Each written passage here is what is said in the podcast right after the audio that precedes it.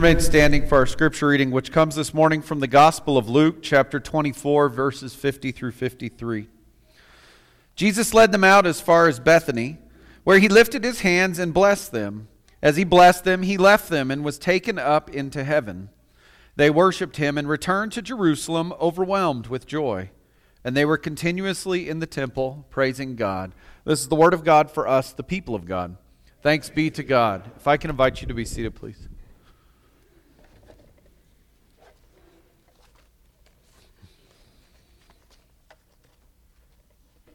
This morning we're going to be continuing our look at the Apostles' Creed as it contains the building blocks of faith.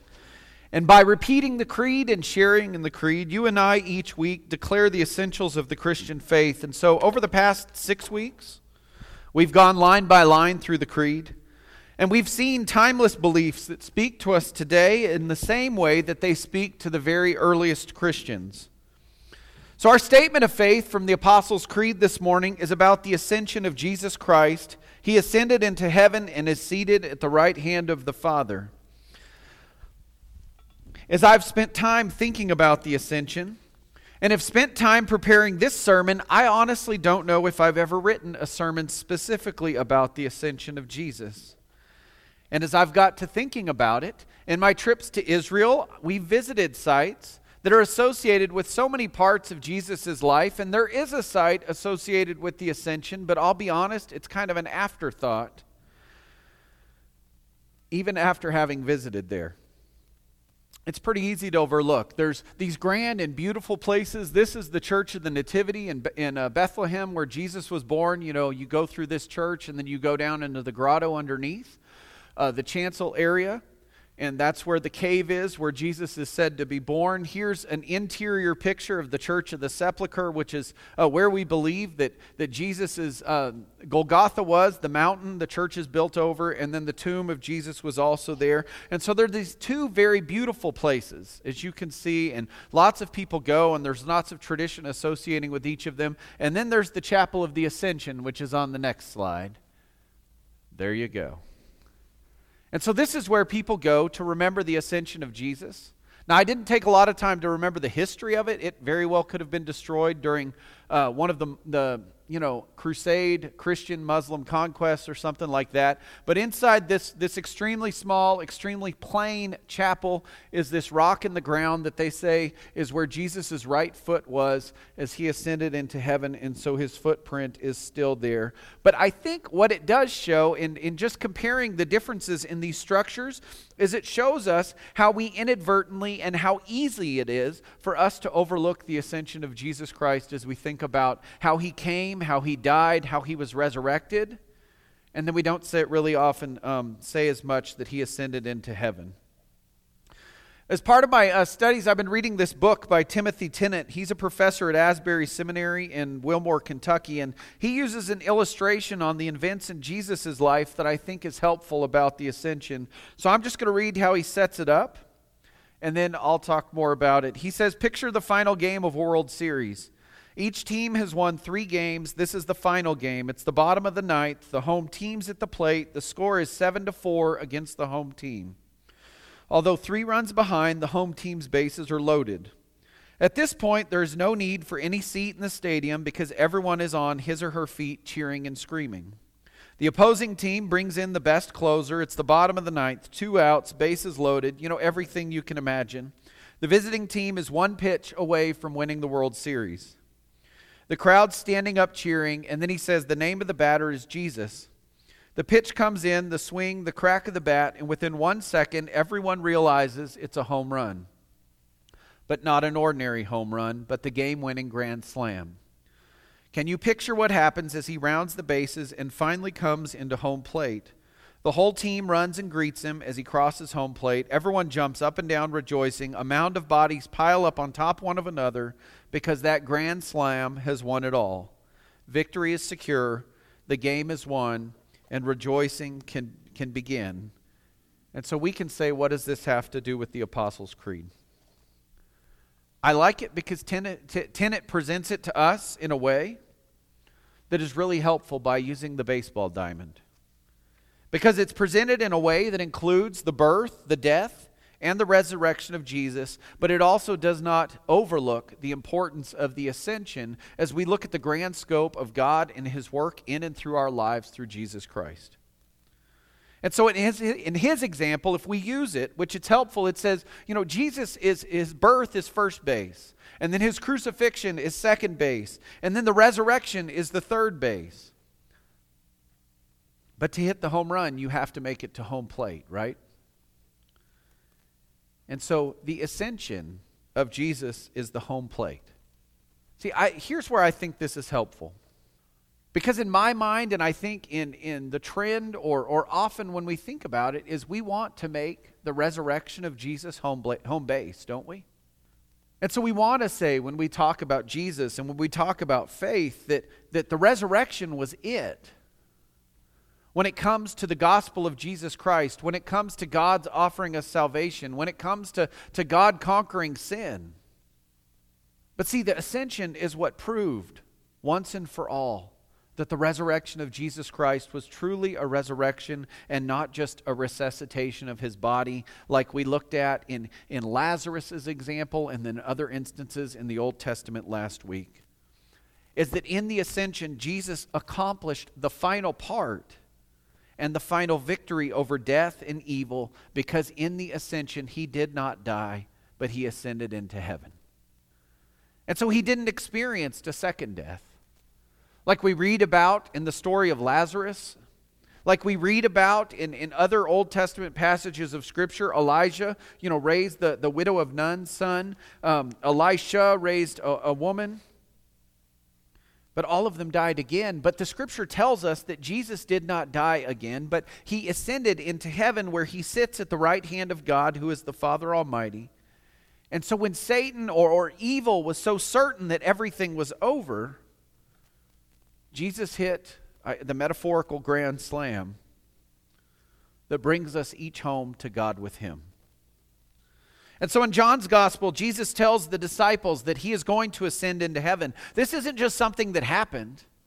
Jesus has talked about it. He's pointed their eyes towards what's going to occur. He has let them know that, that this is coming and not to be surprised. Although, I'll be honest with you, even if Jesus would have told me I'm going to ascend into heaven and then I had seen it, I think I'd be surprised. I don't know about you, right?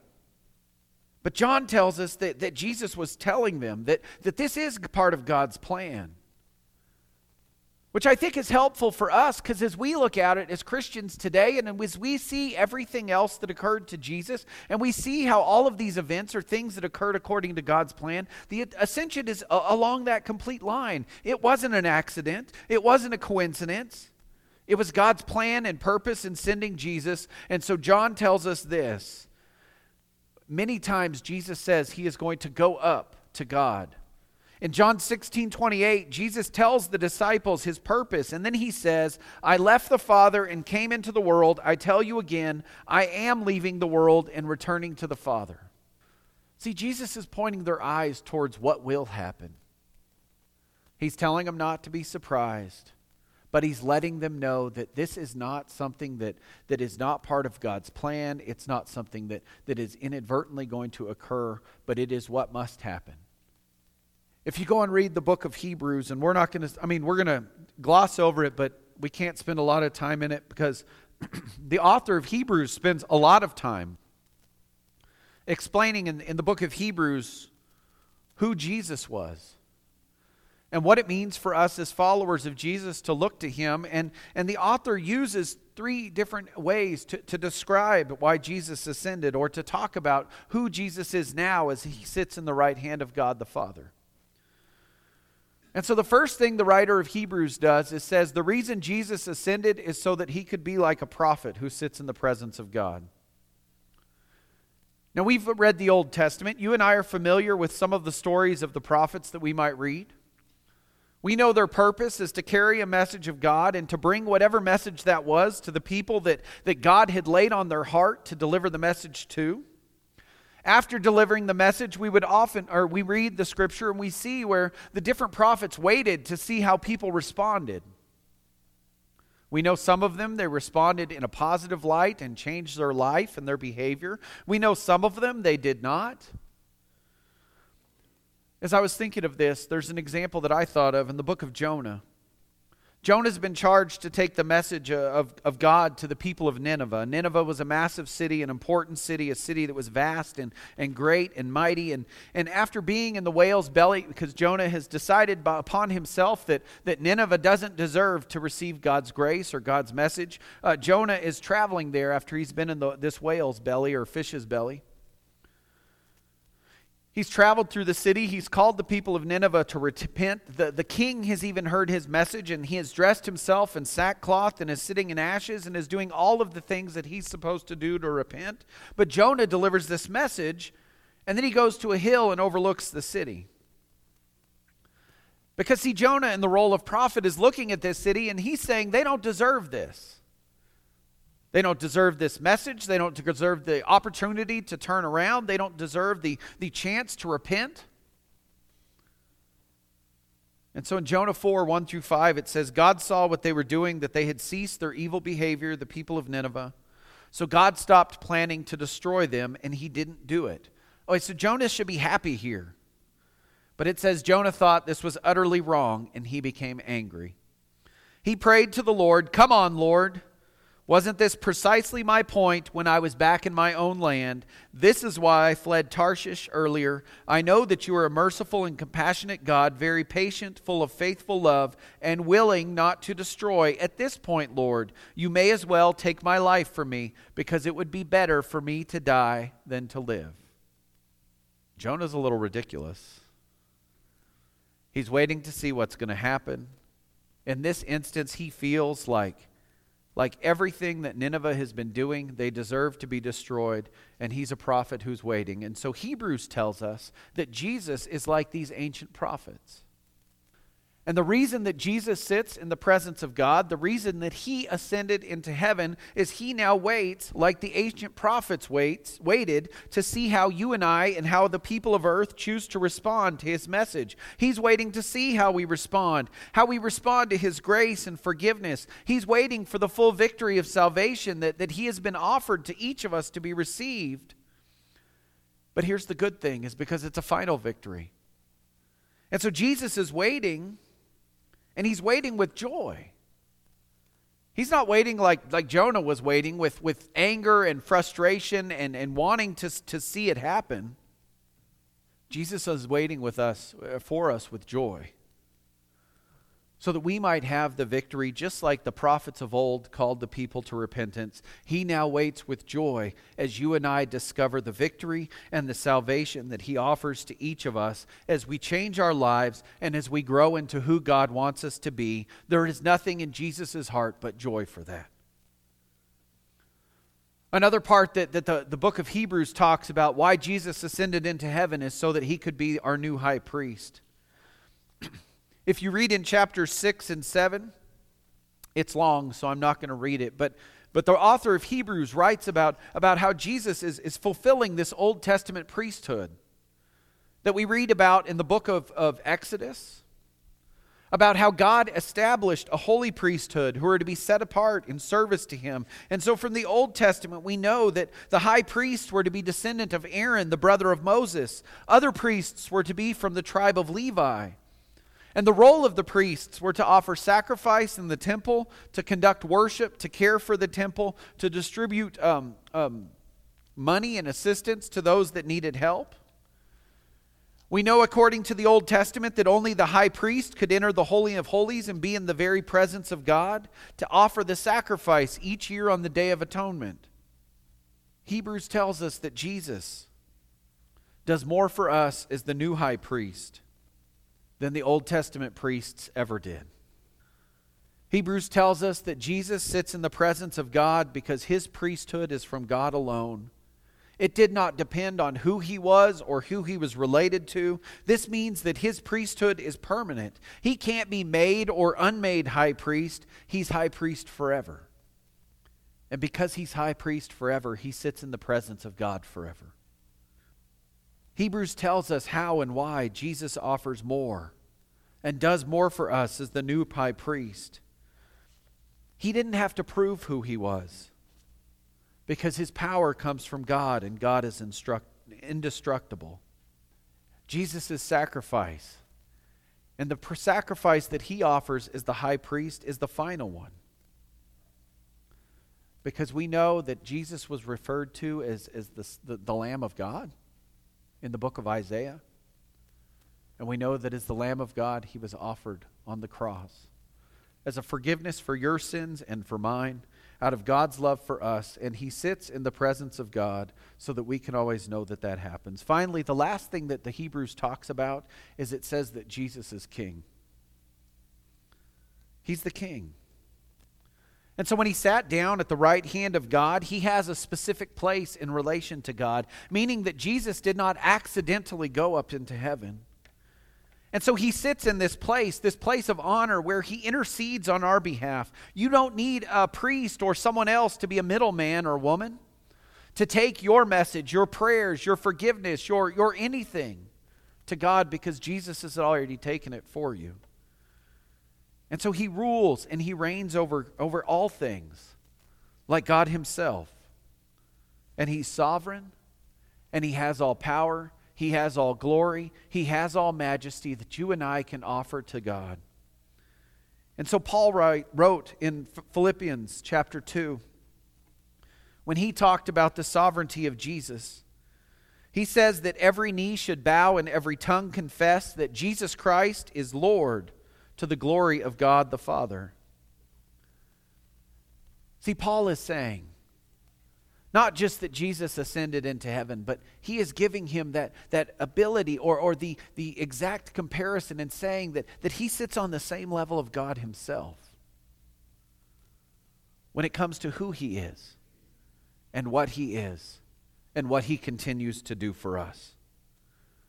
See, when Jesus rose and when he ascended into heaven, he reassumed who he was as a part of the Trinity as we read about him in the book of Genesis, as we think about how Jesus has been active throughout all of history. And when he returns to the presence of God, then he sent the third part of the Trinity, the gift of the Holy Spirit. So, what does this mean for us? See, whenever we talk about the ascended Jesus, what we are talking about is a Jesus who is always with us. Meaning that Jesus is wherever you are meaning that when he ascended from here, he made himself available for everywhere. See, one of the great um, conflicts in the church that we've talked about was the divinity and the humanity of Jesus. And there were those that were saying that, that Jesus could only be fully divine because then he could appear wherever he wanted to. But see, we know from Scripture that that's not what Jesus was able to do until the resurrection.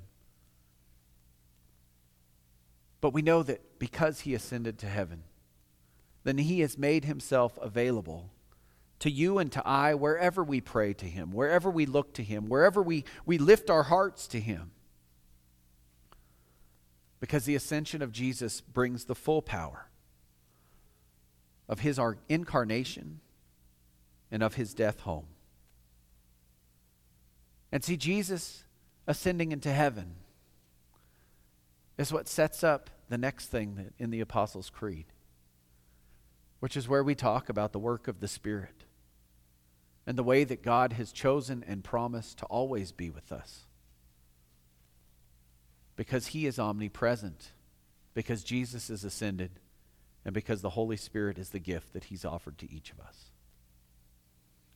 So this morning we celebrate Holy Communion remembering that God gave us the gift of his son Jesus. Remembering that Jesus, when he was resurrected, he did not die again. And celebrating the gift that God gives us on, his, on our behalf out of his love for each of us.